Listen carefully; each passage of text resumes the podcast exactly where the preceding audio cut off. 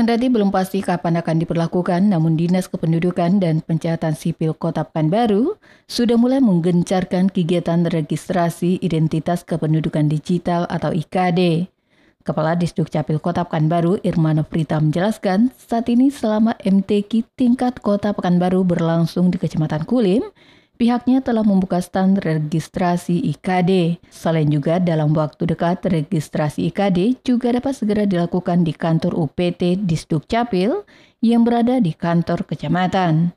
Sampai saat ini Sobat Irma jumlah penduduk Pekanbaru yang telah melakukan registrasi IKD telah lebih dari satu persen sejak dimulainya pada pertengahan Desember tahun lalu.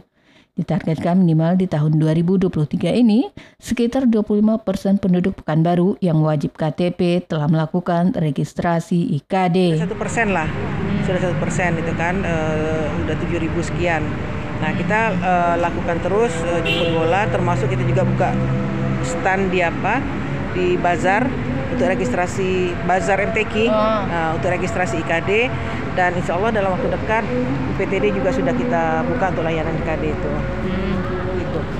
Target kita tahun ini 25 persen. Hmm. Nah ini yang yang agak agak berat 25 persen itu uh, apakah uh, kalau misalnya antusias masyarakat sangat tinggi, kakak rasa bisa bisa tercapai. Di lain sisi, masih rendahnya partisipasi masyarakat melakukan registrasi IKD kemungkinan dinyatakan Irma karena IKD mas masih belum diberlakukan. Namun dari rakor administrasi kependudukan yang baru-baru ini digelar, dikatakan Irma direncanakan dalam tahun ini IKD sudah bisa difungsikan masyarakat untuk melengkapi administrasi jika berurusan di kantor pemerintahan dan juga perbankan. Desi Suryani, Tim Liputan Barabas, melaporkan.